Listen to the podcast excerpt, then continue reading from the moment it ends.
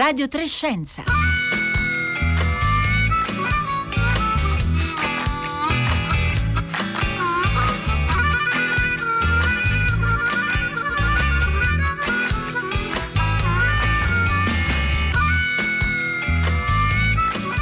Buongiorno, buongiorno da Pietro Greco e benvenuti a Radio Trescenza. E dunque la mortalità da Covid in Italia è molto alta, si contano ancora a, a, a centinaia i morti eh, ogni giorno e sono arrivati a oltre 60.000 i morti complessivi. Eh, in Europa soltanto in Gran Bretagna, eh, nel Regno Unito per la verità si è avuto un numero leggermente superiore, ma è, è anche vero che la letalità, cioè il numero di morti rispetto alla, mh, mm, alle persone rilevate positive, testate, è, è molto più alta. Per esempio in in Italia è di circa il 3,6%, così come nel Regno Unito, ma in Francia è del 2,4%, in Spagna dell'1,7%, in Germania dell'1,6%. Perché? Cos'è, cosa di particolare la pandemia in Italia che altrove in Europa o quasi dappertutto in Europa non ha?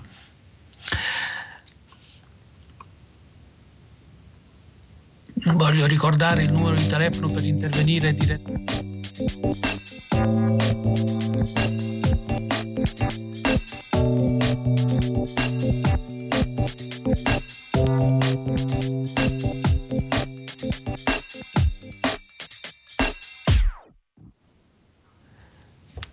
C'è stato un, un, disguido, può succedere e voglio ricordare il numero per intervenire direttamente in trasmissione che è 335 56 34 296, ma eh, adesso il, eh, il, tema ritorna a quello principale, diciamo. Perché eh, in Italia così tanti morti relativamente al numero dei eh, eh, contagiati? Ne parliamo con Nino Cartabellotta che eh, è, è fondatore del gruppo del... Pronto? Sì, pronto? C'è un disquito. Sì. Roberta Villa? Sì, sì, sono qua, pronto. Ciao, ciao Roberto, scusami, ancora il disguido perché sono un po' fasi concitate questa mattina. Allora ti ringrazio di essere con noi e allora chiedo a te di ragionare su questo, su questo problema, diciamo, perché eh, perché questo alto numero di morti relativ- anche relativamente al numero di eh, contagiati rilevati. Buongiorno a tutti intanto. Eh, il numero di morti così elevato, soprattutto nel nostro paese, eh, credo che sia ancora un argomento da discutere. Non è ancora ben chiaro perché primo, alla prima ondata potevamo, potevamo dire che siamo stati trovati impreparati, che c'erano tante condizioni difficili anche nelle case di riposo. Oggi è veramente difficile eh, dare una ragione. Io sinceramente non lo so. Eh, sicuramente in Italia c'è un'alta età media, ma non così tanto più alta che in Germania da giustificare una differenza del genere. Sicuramente la Lombardia, che è una delle zone più colpite, paga la mancanza di un'assistenza territoriale, questo lo sappiamo. Noi ancora a Milano abbiamo un numero di USCA ridicole, per esempio, queste unità di assistenza domiciliare. Eh, sicuramente ci sono delle questioni strutturali di sanità su cui Nino Cartabellotta potrebbe dire anche qualcosa meglio di me, però eh, resta poco chiaro. Ecco, mi chiedo anche fino a che punto anche l'approccio terapeutico sia eh, giusto o invece si stia facendo qualche errore. Eh, per esempio molti accusano il fatto che non si facciano precocemente delle cure. Io mi chiedo se non c'è per esempio un abuso di alcuni farmaci, per esempio di cortisonici, fin nelle primissime fasi, ehm, che invece di favorire la guarigione possono indebolire le difese immunitarie. Ma ripeto, queste sono solo delle ipotesi credo che attualmente non ci sia nulla eh, che possa dimostrare il perché di questa differenza.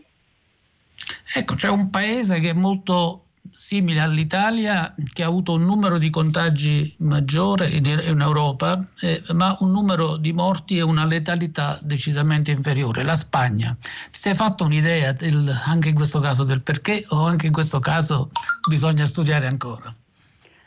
Io sinceramente non lo so, devo essere sincera, non lo so, è una cosa su cui mi sto interrogando da diversi giorni, sto cercando appunto varie spiegazioni, ma non è ben chiaro. Quello che mi sembra di poter dire è che la ragione adotta da alcuni, cioè che ci sia una diversa classificazione eh, dei morti con o per Covid, mi sembra che dai dati, dalle analisi dell'Istituto Superiore di Sanità eh, questo non risulti, nel senso che la quota di persone morte per altre ragioni che occasionalmente aveva anche Covid è una quota irrisoria rispetto al totale, quindi non penso che sia questo eh, il motivo, anche perché noi abbiamo anche un eccesso di mortalità importante su persone che non hanno il Covid ma che eh, purtroppo sono morte in più probabilmente per una difficoltà, una mancanza di assistenza, quindi no, non lo so. Gli effetti collaterali della pandemia, in qualche sì, modo. Sì, sì, sì. Eh, eh, Roberta, eh, c'è, c'è qualcosa, secondo te questa seconda ondata che lo dico, ma vorrei una, un tuo conforto, diciamo, per adesso non è assolutamente ancora finita, è ancora in corso, diciamo, è in pieno corso. Diciamo. Eh, eh, si presenta secondo te in maniera diversa anche negli effetti rispetto alla prima o ci sono molte assonanze? Beh, la differenza è che è un po' più spalmata su tutte le regioni rispetto alla concentrazione spaventosa che c'era nel, in alcune province nella prima eh, ondata, quindi anche l'impatto del numero delle vittime che è spaventoso perché parliamo di più di 22.000 morti dal, dal, da, settembre, quindi non, settembre. Eh, non, è una cosa irrilevante, è però appunto più distribuita sul territorio nazionale. Eh, altre differenze, la differenza sostanziale mi sembra la percezione delle persone. Purtroppo questo succede, fa parte della nostra mentalità ci si abitua alle cose, quindi mentre 800 morti a marzo, 800 morti al giorno ci sembravano una cosa orribile, terrificante, su cui ci angosciavamo ed eravamo in pieno lockdown, qui sui 900 chiediamo di aprire. Quindi è proprio cambiata la percezione delle persone. Questo da un lato è naturale, è inevitabile, preme la pressione da parte delle altre esigenze non sanitarie, le esigenze economiche, le esigenze sociali, le difficoltà psicologiche anche serie, le difficoltà proprio logistiche di tante persone, eh, però non dimentichiamoci che l'unico modo per recuperare una, diciamo, una salute economica, una ripresa delle attività sociali il più possibile vicino a quello che c'era prima eh, passa attraverso un controllo della pandemia. Non possiamo metterci l'effetto di salame sugli occhi e pensare che lasciando andare il contagio liberamente possiamo tornare ad attività normali, perché comunque quello che non si capisce è che davanti all'emergenza di persone che affollano il pronto soccorso, che non respirano, che soffocano, non è che puoi ignorarle, no? Eh, questo è il problema. Certo. E malgrado tutto, diciamo, eh, però insomma, la tipologia delle persone che purtroppo muoiono eh, sembra abbastanza simile a quella, per così dire, della prima ondata. Eh, muoiono persone con un'età media superiore agli, po- di poco superiore agli 80 anni, esattamente come tra marzo e aprile. Sì, però dagli ultimi dati dell'Istituto Superiore di Sanità quello che emerge è che queste persone ehm, in primavera morivano nelle terapie intensive, eh, oggi invece muoiono fuori dalle terapie intensive, quindi muoiono o nei reparti ordinari o a casa. Eh, perché nelle terapie intensive l'età media è molto più bassa e questo dovrebbe farci riflettere perché quando noi in fondo diciamo vabbè ma la mortalità media è sugli 80 anni, in fondo siamo persone che hanno vissuto la loro vita, a parte il fatto diciamo il giudizio etico su questa considerazione che si può condividere o meno, resta il fatto che noi abbiamo tante tante persone, migliaia di persone di età invece ben diversa, 50-60 anni, che eh, sono ricoverati in condizioni gravi, che passano dei periodi in terapia intensiva da cui non è che si esce come se nulla fosse, vuol dire poi settimane di riabilitazione quando le cose vanno bene. Quindi sia dal punto di vista dell'impatto personale che dell'impatto sociale che dell'impatto poi economico sulle attività produttive non sono fattori del tutto indifferenti. Certo, non sono fattori del tutto indifferenti, volevo un tuo eh, giudizio sul eh, perché allora eh, c'è questo trasferimento come dire, delle persone in età anziane che muoiono non in terapia intensiva ma nei reparti ordinari o soprattutto a casa.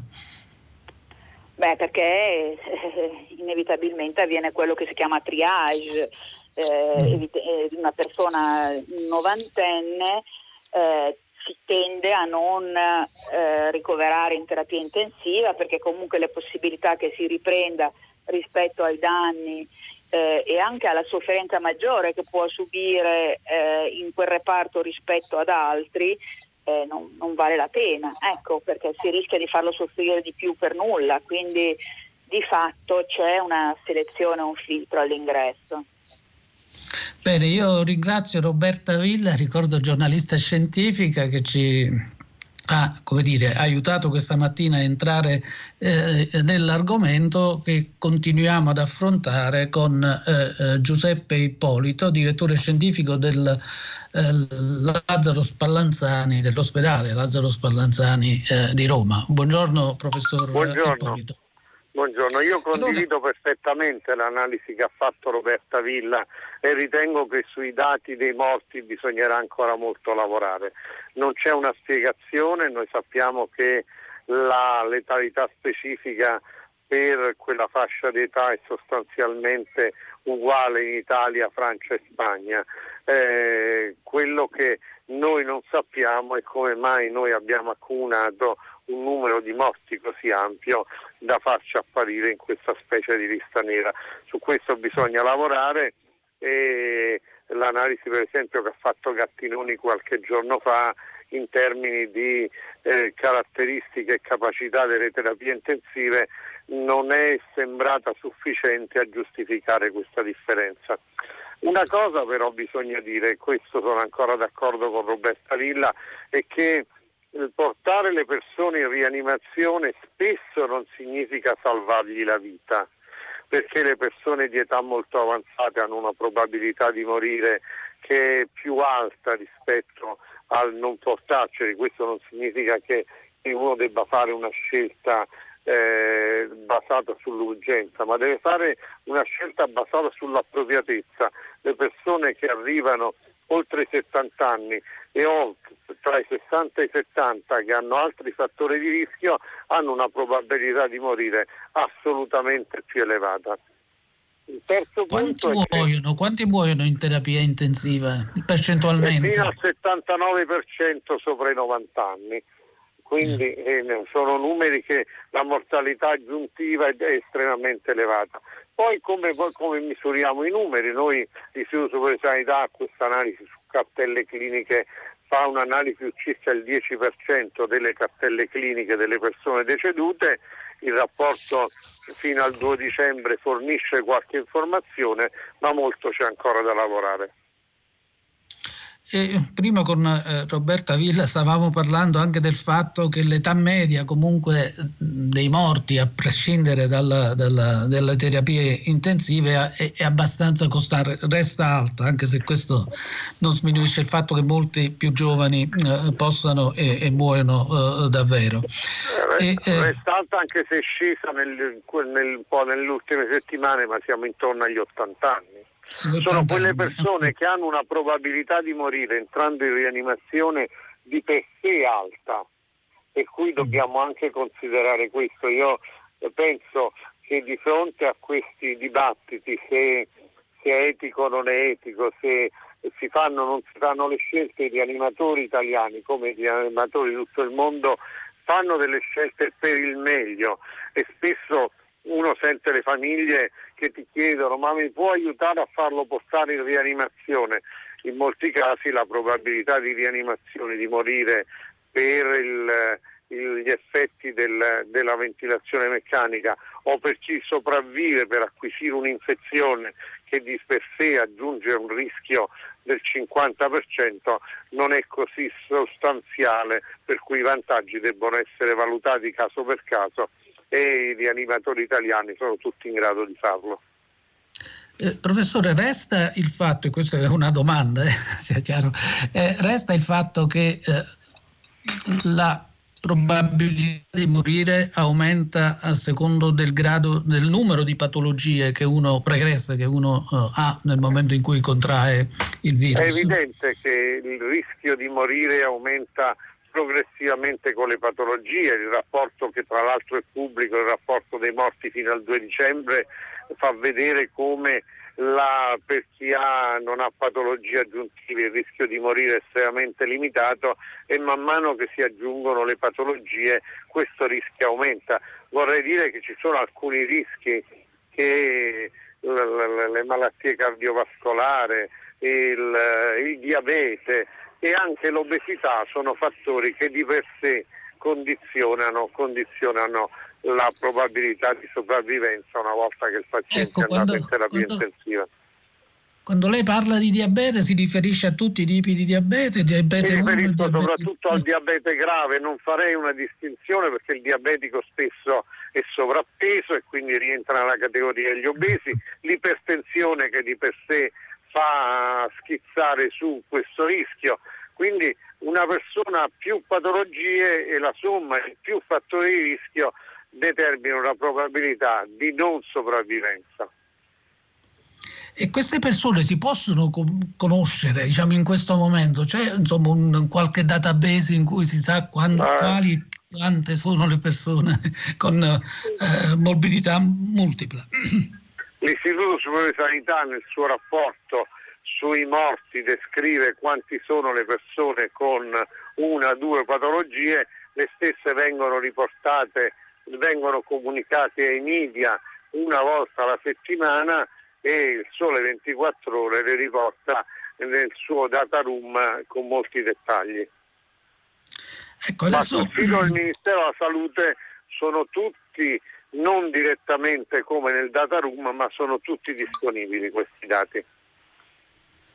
Bene, adesso eh, lei dirige diciamo, il primo ospedale che si è trovato di fronte a questo, questo nuovo virus. Eh, ricordiamo i due cinesi che poi... Direi un ente di ricerca prima che un ospedale, se sì, me lo consente, perché noi abbiamo avuto questo vantaggio competitivo rispetto agli altri perché la nostra storia di ricerca sui virus emergenti è una storia di decenni, di molti decenni e che parte da lontano, cioè dalla storia di aver avuto in altra era, oramai oltre 80 anni fa, eh, di aver, essere riusciti a costruire una struttura con un modello di prevenire le epidemie, di pre- gestire al meglio l'emergenza questa è una cosa che si è persa e purtroppo quella che si chiama preparedness, ovvero che è diversa dalla preparazione, sia avere un complesso di attività per trovarsi pronti è andata un po' a ramengo negli anni. Eh, bisogna tornare indietro ai modelli dopo la prima guerra mondiale, anche a modelli meno democratici che però avevano una pianificazione sul territorio e si preoccupavano di tutti in uno spirito che la sanità era pubblica e non era fatta per mercimonio.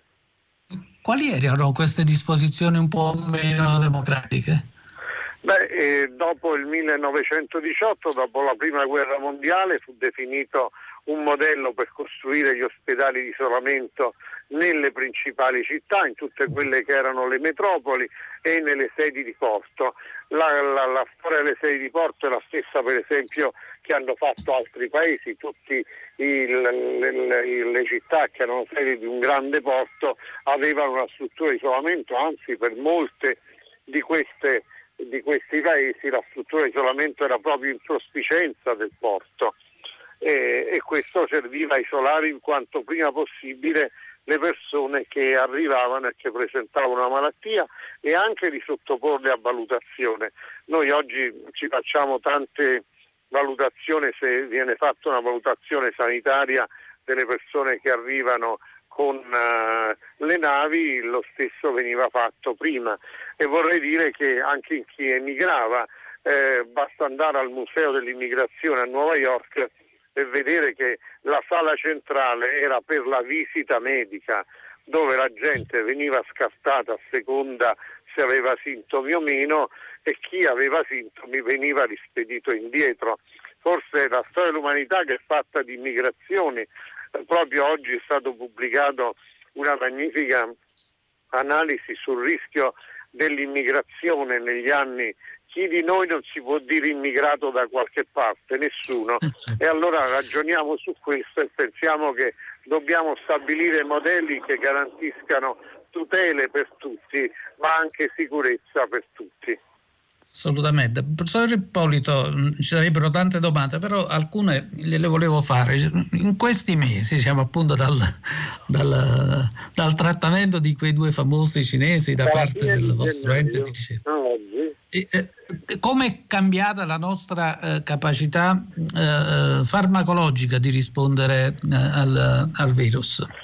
La nostra capacità di farmaci è perché solo abbiamo scoperto che esiste un farmaco che esisteva da sempre, che si chiama il cortisone, che le persone non conoscevano o che non volevano conoscere perché c'era una stupida resistenza inclusa dai miei colleghi medici, ma soprattutto da quegli signori che sono dottori di scrivania dell'OMS che non si erano posti e che poi dopo tanto tempo, pagando una università che gli ha riletto i dati, hanno documentato che l'unico trattamento oggi di provata efficacia il cortisone.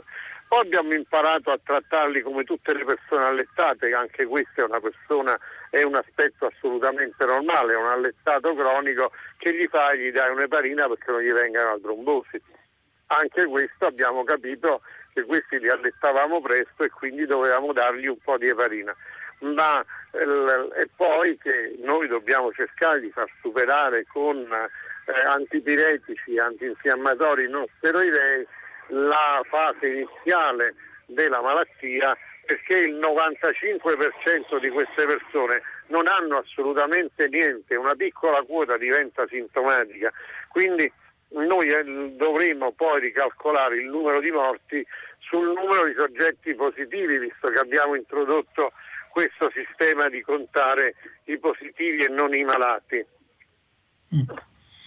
E dunque lei ha detto che l'OMS ha commesso un errore nell'aver sottovalutato. Ma l'OMS ha commesso tanti errori, l'OMS è un'associazione, noi abbiamo bisogno, come se lei prende il libro di Richard Horton che è tradotto al pensiero scientifico e di cui ho avuto, Richard Horton è l'editor di Lancet e di cui ho avuto l'onore di scrivere la prefazione, noi sicuramente abbiamo bisogno di un OMS, ma abbiamo bisogno di un OMS che sia eh, trasparente, scientificamente sostenibile e prenda le persone migliori, non prenda le persone pro quota perché ogni paese deve avere, deve avere, le persone. Se non facciamo questo e non troviamo, ritorniamo con quel criterio che il governo inglese, ovvero sia il, il Foreign Office diceva che non c'è pay per value, non c'è valore per quello che spendiamo per mantenere le agenzie internazionali. Quindi abbiamo bisogno di una nuova OMS, non Abbiamo di bisogno di una nuova OMS, ma, ma Fiona Dodley, che è il direttore del British Medical Journal, pubblica dal 1990, eh, all'epoca era, era, non, era, non, era, il direttore, eh, raccomandazioni su come ricostruire l'OMS. E Lawrence Gostin, che è professore di medicina legale a Georgetown, eh, ha scritto più volte un programma, Peter Sanders che è un esperto di comunicazione e di ricostruire immagine che era stato chiamato dopo precedenti fallimenti dell'OMS a ricostruire un'immagine, hanno scritto tanti programmi. Purtroppo la politica esiste anche a livello internazionale e dappertutto, mi lasci dire, la politica è sempre puttana. Va bene. Eh, Mi perdoni se so che non si dice in radio una cosa di questo non, tipo. Non però... si dice, ma abbiamo capito cosa voleva dire. cioè, quindi, nessun problema. Eh, tornando in Italia, diciamo, eh, professor Ippolito, eh, cosa abbiamo sbagliato e cosa abbiamo fatto di giusto in questi mesi che ci si hanno separato dalla prima ondata? Cosa abbiamo sbagliato? Io penso che abbiamo sbagliato poco dove abbiamo sbagliato è non pensare che un'epidemia di questo tipo si gestisce con un forte coordinamento centrale. Eh, le regioni alcune hanno fatto molto bene, a partire dal Lazio, eh, prima sentivamo Roberta, il Lazio ha 150 Uscar, ha il, i Covid Hotel, ha, ha attivato tanti, tanti letti. Non è andato così in tutte le regioni, forse i poteri sostitutivi andavano attivati prima, ma è evidente che per fare questo bisogna fare una modifica sostanziale al titolo quinto, anche se Sabino Cassese dice che non è necessaria. Quindi c'è bisogno di un nuovo rapporto tra Stato e Regioni in Un nuovo rapporto sanità, tra Stato e Regioni è essenziale, così come rivedere il ruolo delle diverse autorità che sono implicate in una, in una, gestione di questo tipo e da ultimo mi faccia dire non si possono far gestire le situazioni le emergenze ai ragionieri, la pianificazione la fa chi ha cultura per fiarla. Purtroppo in Italia molto spesso queste cose vengono gestite così come i tagli della sanità vengono fatti a gestire dai ragionieri, anch'essi talvolta che stanno lì per meriti solo politici ma da un punto di vista squisitamente, come dire, medico, scientifico, insomma, eh, c'è qualcosa che avremmo potuto fare meglio in questi mesi? Ma avremmo, certamente si può fare sempre meglio, però vorrei dire che i medici hanno fatto un grande lavoro per apprendere progressivamente il modello di gestione, che la capacità di fare tamponi eh, è aumentata in eh, maniera notevole, che in quasi tutte le regioni sono stati organizzati modelli di assistenza e di trasporto come i 118 in maniera efficiente, che le USCAR sono andate dovunque. Poi che noi abbiamo visto le file o cose di questo tipo quello su cui dobbiamo mettere le mani realmente è la medicina del territorio. La medicina del territorio è un'altra di quelle cose nelle quali la politica deve intervenire con un modello diverso, non sta a me dire quale, però i medici di medicina generale che non, che non ha, sono stati solo parzialmente coinvolti o si sono solo fatti parzialmente coinvolgere forse qualcosa in più potevano fare e per questo ci vuole ancora il coraggio di fare una riforma della sanità. Ci vorrebbe una riforma per una sanità veramente pubblica mi faccia dire che io con Gino Strada sono totalmente d'accordo quando dice che la sanità deve essere pubblica e non ci sarebbe bisogno perché sulla sanità ci sono tanti interessi.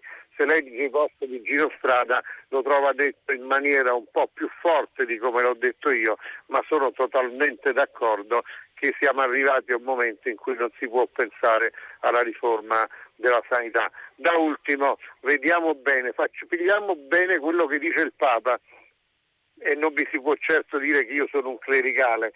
Vediamo di non, di non, perdere la possibilità di usare questa grande pandemia, questa terribile pandemia per rimettere ordine nei sistemi.